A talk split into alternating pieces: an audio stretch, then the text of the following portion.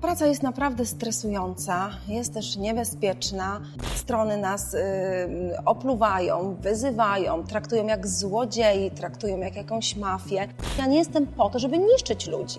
Ja mam za zadanie wyegzekwować pieniądze dla wierzyciela. Siedzi w więzieniu za zabójstwo i mi pisze listy, że on jeszcze mu zostało 15 lat, ale po tych 15 latach jak wyjdzie, to ja będę pierwszą, którą dopadnie. Pomimo trudności, jakie niesie ten zawód, pomimo przeszkód, widzę jeszcze sens w wykonywaniu tego zawodu.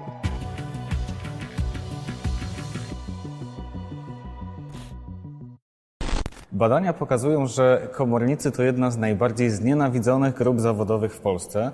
E, Ty wykonujesz ten zawód od 12 lat. Lubisz swoją pracę? No chyba Cię zaskoczę tym, co powiem, ale lubię swoją pracę. Y, Badania rzeczywiście są takie, że jest w grupie najbardziej znienawidzonych zawodów, z tym, że nie jest na pierwszym miejscu. Jesteśmy za nauczycielami i za jeszcze innymi zawodami. E, Lubię swoją pracę, bo widzę sens tej pracy. E, Komornik jest może znienawidzonym zawodem, ale to wynika z tego, że mm, to wynika z jakiegoś niezrozumienia naszego zawodu. Ludzie źle pojmują.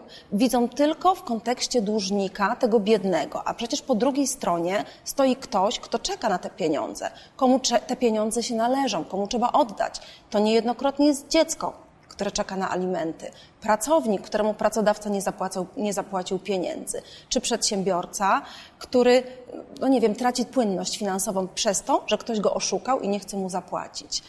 Ja lubię swoją pracę, daje mi wiele satysfakcji, bo pomimo trudności, jakie niesie ten zawód, pomimo przeszkód, widzę jeszcze sens w wykonywaniu tego zawodu.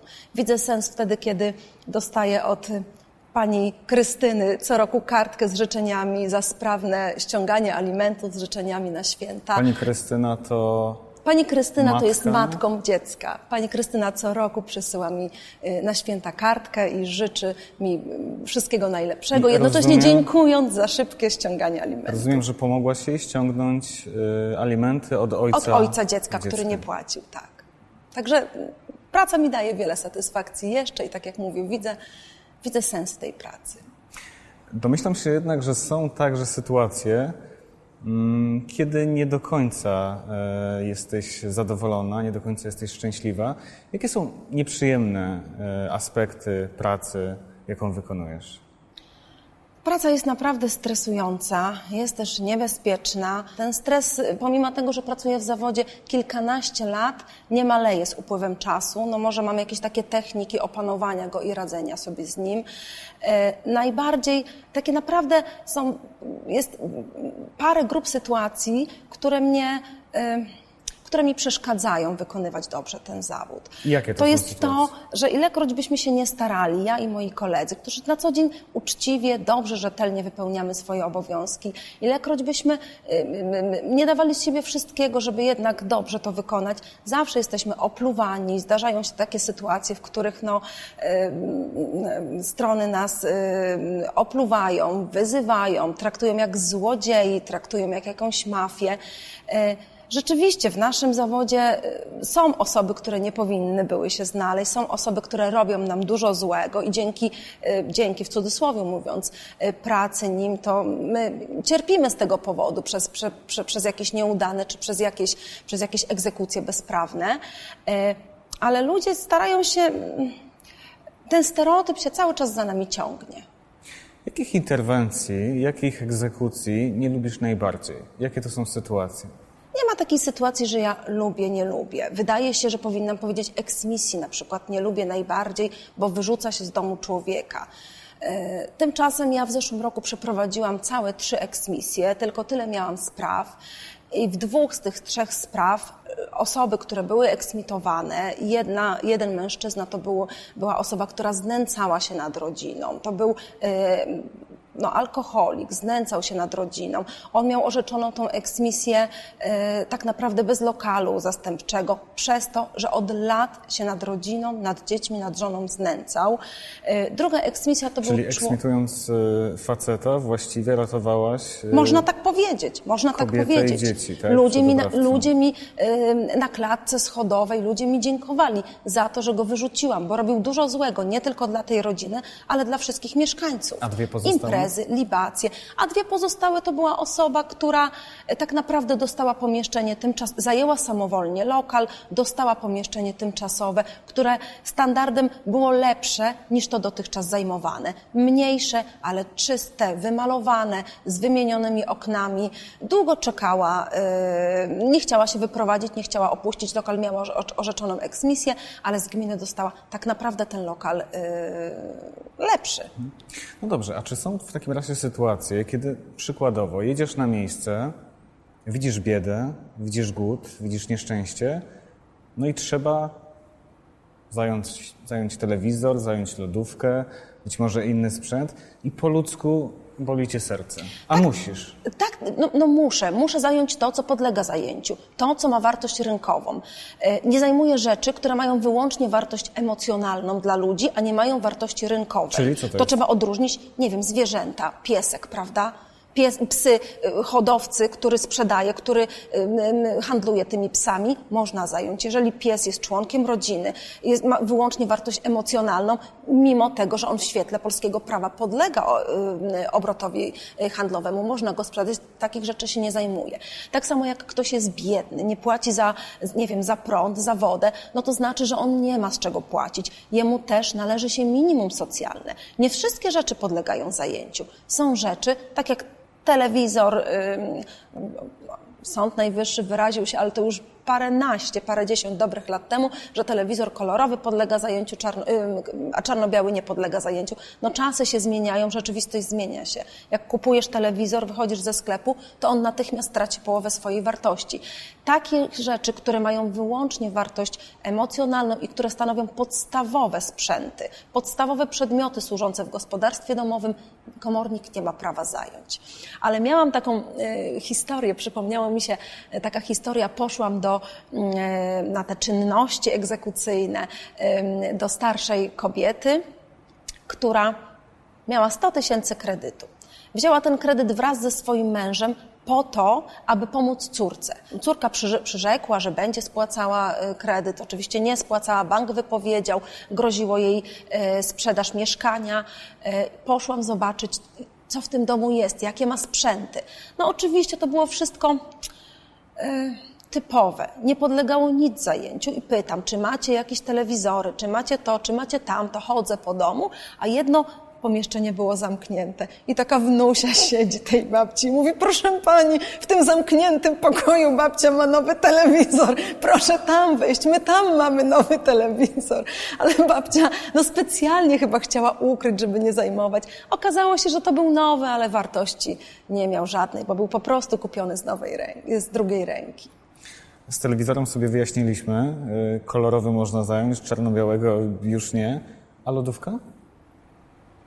Jeżeli to jest podstawowy sprzęt gospodarstwa domowego, no ale lodówka jest, no w każdym, w każdym lodówka, pralka, kuchenka gazowa, kuchenka elektryczna, no to też zależy jaka lodówka, prawda? Jeżeli jest lodówka wypasiona, z jakimś tam, y, która kosztuje, y, nie wiem, 10 tysięcy, no to nie uważam, żeby to był sprzęt, który jest niezbędny do egzystencji rodziny. Wtedy taką lodówkę można zająć, a w zamian za to, nie wiem, kupić tańszą. Zdarza się, że słyszymy w mediach informacje o tym, no, o bezdusznych komornikach, którzy właśnie jednak, no, czy to tę lodówkę, czy to ten telewizor, czy, czy, czy, czy piekarnik zajmują i zupełnie nie, e, nie mają skrupułów, a czasem zajmują rzeczy w ogóle nienależące do, do dłużników, zdarzają się błędy, pomyłki. E, czy, czy, czy Tobie zdarzyła się być może jakaś taka pomyłka, sytuacja, e, kiedy jednak po czasie doszłaś do wniosku, że fajnie byłoby zachować, postąpić się nieco inaczej? Nie, jeżeli chodzi o decyzję, to z decyzyjnością chyba nie miałam żadnych wpadek. Natomiast oczywiście, że zdarzyły mi się pomyłki, wszystkim zdarzają się. Pamiętam sytuację, w której e, zajęłam pensję osoby, która nie była dłużnikiem. To znaczy mam takie przemyślenie, że w naszym zawodzie te błędy są naprawialne. Tylko im szybciej błąd wychwycisz, i chcesz naprawić, tym mniej krzywdy ten pokrzywdzony dozna, mniejszą, mniejszą ma wyrządzoną szkodę. Ja zupełnie przez przypadek, to były czasy, kiedy na tych wyrokach, na nakazach zapłaty nie było PESEL-i. Teraz obowiązkowo musi być oprócz imienia i nazwiska dłużnika PESEL, co eliminuje większość pomyłek.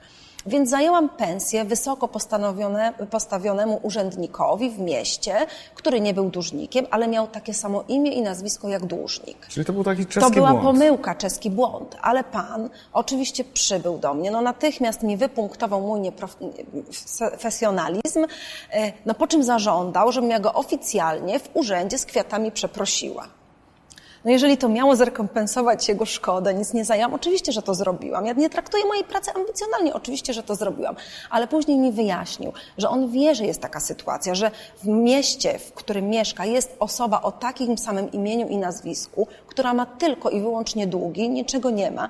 I on tak naprawdę to nie jest jego pierwsza sytuacja, ale musi się tłumaczyć na stacji benzynowej, że to nie on zatankował i odjechał, policjantom, że to nie on zrobił to i tamto, a teraz jeszcze komornikowi, sądowi, także wyjaśniliśmy to. No, ja myślę, że ja myślę, że każdy komornik ma jakąś wpadkę, jakiś taki błąd, z tym, że no mówię, to jest im szybciej to wychwycisz i chcesz naprawić, tym jest to naprawialne. Zdarza się, że ludzie proszą cię o litość? Oj, ludzie biorą mnie i na litość, i na strach. Ludzie to, tak jak mówię, to przychodzi, znaczy ze mną, z komornikiem czy z wierzycielem zawsze można się dogadać, jeżeli przedstawi się konkretną propozycję. To nie jest tak, okej, okay, przyjdziesz, nie chcesz, żebym ci zajmowała pensji, dobrze, rozumiem, bo wstyd w zakładzie pracy, bo różne rzeczy, płacisz mi w ratach ustalonych, ale no ja muszę coś mieć w zabezpieczeniu, czy jakiś samochód zapisać, czy jakiś inny majątek. No i a też z drugiej strony jest ten wierzyciel, który oczekuje na pieniądze. Ludzie czasami tego nie rozumieją. Przychodzi do mnie parę miesięcy temu pan, tato, który od lat alimentów nie zapłacił, sprawa z 2012 roku, tylko dlatego przyszedł, że chyba zapomniał, podjął pracę, ja sprawdziłam w ZUS-ie, zajęłam wynagrodzenie. I natychmiast mi rzuca papierami, że jemu się nie opłaca pracować, że ja muszę mu to wszystko zwolnić, bo on inaczej w życiu nie będzie pracował. No to no jak ja mam z takim człowiekiem rozmawiać? Czy też przedsiębiorca. Miałam taką sytuację. Przyszedł i mówił, że on a wykonywał roboty budowlane dla spółdzielni. Jak, a ja oczywiście zajmowałam y, należności z faktur na poczet długu. 50 tysięcy y, ludziom nie oddał. Że on przestaje właśnie wykonywać roboty, dogaduje się ze spółdzielnią, kombinują, żeby przepisać firmę na córkę i nigdy w życiu nie dostanę złotówki. No to nie. Wyszedł, po dwóch, trzech miesiącach przyszedł i mówi, że jednak on tak już żyć nie może. Dogadajmy się, ale to przedstawił mi kosztorys, tyle i tyle i tyle będą mnie kosztowały prace, tyle mi spółdzielnia zapłaci, proszę mi 30% zwolnić na pracowników, na materiały budowlane, no to jest i to jest jakieś rozwiązanie. No przecież ja nie jestem po to, żeby niszczyć ludzi. Ja mam za zadanie wyegzekwować pieniądze dla wierzyciela, ale ten człowiek niech pożyje jeszcze. To nie jest tak. Czyli można się z tobą dogadać. Można się, myślę, Przyjść, z każdym dogadać. Opowiedzieć. Jeśli ma się konkretną propozycję, to można się z każdym dogadać. To jest taki stereotyp, że komornik to już po prostu absolutnie nic się nie, nie, można, z nim, nie można z nim porozmawiać też jest taka otoczka wokół naszego zawodu, moim zdaniem nieuprawniona. Moim zdaniem każdy mówi, czy większość mówi o, tutaj, o mafii komorniczej, o złodziejach, o takich, a potem przychodzi taka kobieta do kancelarii i mówi, ja całą noc nie spałam, a tu można z panią porozmawiać, a ja całą noc nie spałam. No.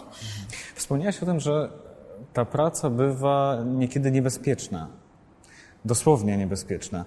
Jakie sytuacje e, miałaś na myśli? Oj, kilka takich sytuacji miałam, kiedy, kiedy, kiedy rzeczywiście obawiałam się o swoje życie, czy może e, o swoje nierozsądne też postępowanie. To było zaraz na początku, jak zostałam komornikiem. Miałam koleżankę, e, która dwa lata, dwa tygodnie, przepraszam, była komornikiem, miała bardzo niebezpieczną eksmisję, wiedziała, że może być niebezpieczna, wezwała y, policję, ochronę do asysty i rzeczywiście dłużnik rzucił się z kosą na te wszystkie osoby. Oczywiście tam do niczego na szczęście drastycznego nie doszło. Ja natomiast miałam kiedyś taką sytuację, będąc młodym komornikiem, dostałam wniosek o zajęcie stada krów. Trzeba było zwrócić 150 tysięcy, zajęcie stada krów, to ja mówię, dziewczyny, w kancelarii zarejestrujcie mi tą sprawę, przygotujcie dokumenty, biorę teczkę, dzisiaj pojadę, zrobię to, załatwię, bo y, no, to taki, taka, taka nietypowa sprawa. Więc pojechałam wieczorem, to była wczesna wiosna, koło 19, a to jeszcze był taki okres, kiedy nie wiem, czy pamiętasz, ale był taki, taka była sytuacja niestety nieszczęśliwa, że y, zabito młodą kuratorkę która miała pod opieką mężczyznę i ten mężczyzna chyba tą kuratorkę zabił podczas właśnie wykonywanej pracy. Czyli Więc twoja ja... czujność była wyostrzona. No powinna być właśnie, ale nie była, jak Aha. zaraz się okaże. Więc ja przybyłam tam na miejsce pod adres, pod którym miałam zająć te krowy patrzę się, taka mała chatka, małe pomieszczenie, ciemno. Kobieta stała przy kuchni i tak mieszała w takim garze wielkim ziemniaki. Gdzieś w, w izbie dostrzegłam trzech mężczyzn siedzących na kanapie. No i mówię, że ja to legitymacja, jestem po to i po to. Który to pan dłużnik? Podnosi się rosły chłopak i mówi, że to właśnie on. Ja tu przyszłam zająć stado krów, no ale ja zapłacę te pieniądze. Ja mówię, no panie, to musiałby pan teraz zapłacić. On mówi, dobrze, ja zapłacę. Wstawajcie chłopaki. Chłopcy się podnieśli, on podnosi wersalkę i wyciąga mi 100 tysięcy. Z wersalki? Z wersalki. Mówi, ja dzisiaj tylko tyle mam, jutro te 50 przywiozę. Ja nie wiedziałam, czy mam się odwrócić i uciec, czy te pieniądze liczyć, czy pieniądze są prawdziwe, czy nie, a byłam sama na czynnościach. Także to jest, tak jak, jak się mówię... zachowałaś? Wzięłam, przeliczyłam, spakowałam do torebki, ale później tych nie mogłam ostudzić emocji. Zamiast wrócić do domu, pojechałam na kolejną czynność, do kolejnej pracy. Wszystko dobrze się skończyło. Rzeczywiście ten chłopak przyniósł mi dzień później. On miał dobre intencje. On te pieniądze gdzieś tam miał przygotowane chyba, ale nie wiem, zapomniał, nie zapłacił, odwlekał to jakoś w czasie. Tylko, że później sobie tak pomyślałam, że to jest taka pierwsza zasada, nigdy nie można samemu jechać w teren. Zawsze trzeba mieć jakiegoś świadka, pracownika, kogokolwiek.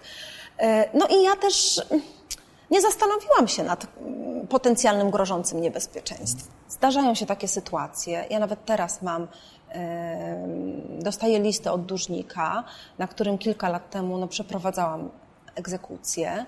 Siedzi w więzieniu, za zabójstwo i mi pisze listy, że on jeszcze mu zostało 15 lat, ale po tych 15 latach jak wyjdzie, to ja będę pierwszą, którą dopadnie.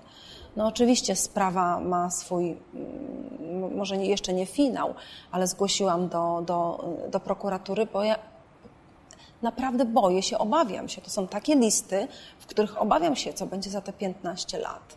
Ale też są ludzie, którzy y, nie mówią, nie dzwonią, ale chyba łatwiej napisać. Jest chyba łatwiej napisać list z podgróżkami. Y, po świętach wielkanocnych, kiedy przyszłam do pracy, to dostałam też taki list. Co jadłaś ty? Mm, mm, mm. Dzisiaj czy wczoraj na śniadanie, bo ja nie jadłem nic, ponieważ ty mi wszystko zajęłaś. To w ogóle co było nieprawdą ale wiem, że masz dziecko, wiem, że masz córkę, wiem, że to, tamto. Także niestety, niestety zdarzają się, no mam nadzieję, że to tylko jakieś nerwy kogoś i takie pisanie tych listów y, pod wpływem emocji, że do niczego nie dojdzie. No muszę mieć nadzieję, każdy z nas musi mieć nadzieję, bo w innym przypadku stracilibyśmy sens wykonywania tej pracy. Czy to jest najwyższa cena, jaką się płaci za wykonywanie tego zawodu? No chyba tak, ale mimo wszystko jednak ten zawód tu przeważa to, że ja, że ten zawód przynosi mi satysfakcję, że ja lubię swoją pracę. To takie przypadki to są przypadki pojedyncze, a zdecydowanie y, więcej przypadków jest pozytywnych. Więcej historii kończy się pozytywnie.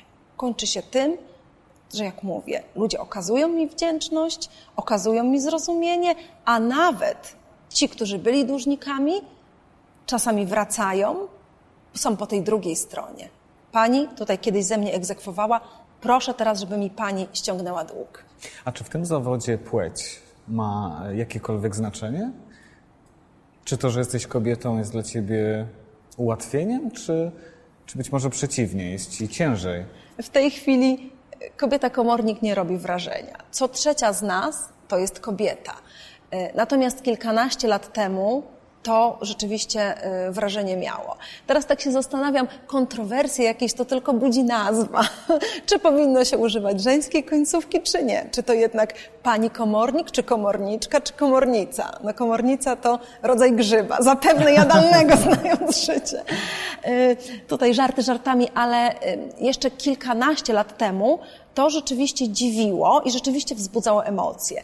Ja zostałam komornikiem mając niepełne 30 lat i pamiętam, jak przyszłam do kancelarii, to, mm, to przyszli, przyszło do mnie dwóch adwokatów złożyć wniosek, prosić o przeprowadzenie egzekucji, ale tak, tak patrzą na mnie i wycofują się powoli. W jakiś taki zawalowany sposób, że oni może to innym razem przyjdą, że może pójdą tutaj do kolegi, ale ja pytam, o co chodzi. No więc dowiedziałam się, że wie pani, z całym szacunkiem, ale ten dłużnik niczego nie ma. Jego trzeba tylko postraszyć. No. No ale jakbym miała straszyć, to bym się na zamku Czocha zatrudniła. No to moja praca nie polega na straszeniu. Też z pełnym szacunkiem powiedziałam to panie mecenasie, także tutaj chybaśmy się nie zrozumieli. No miałam też taką zabawną sytuację. Pewnego dnia przyszedł do mnie dłużnik, który miał zapłacić, nie pamiętam, za wodę i za prąd, niewielką kwotę, 300-500 zł i mnie przekonywał, że on nie powinien płacić, że to nie jest jego wina, że licznik był nie taki, że był nie tak założony, że nie działał, czy za mocno działał, czy ktoś źle spisał ten stan licznika, więc ja mu tłumaczę, że to wszystkie te argumenty to już za późno na tłumaczenie się. Trzeba było tłumaczyć się i zwalczać ten swój obowiązek przed sądem. Teraz to już no nie może. Albo się dogaduje z wierzycielem, albo płaci, bo ja nie mogę mu w jakiś sposób umorzyć, zanulować tego długu. Więc on już nie miał absolutnie żadnych argumentów. Wstał i mówi, niech pani na mnie popatrzy. Był bardzo elegancko ubrany. Czy ja wyglądam na dłużnika? No to ja też wstałam za mojego biurka, mówię, niech pan na mnie popatrzy. Czy ja wyglądam na komornika? Konsternacja. Co powiedział? Mówi, a rzeczywiście, a rzeczywiście. No to dobra, ja już to zapłacę, kończymy temat. Monika, bardzo uprzejmie dziękuję za spotkanie, dziękuję Ci za tę rozmowę. Dziękuję również, bardzo było miło.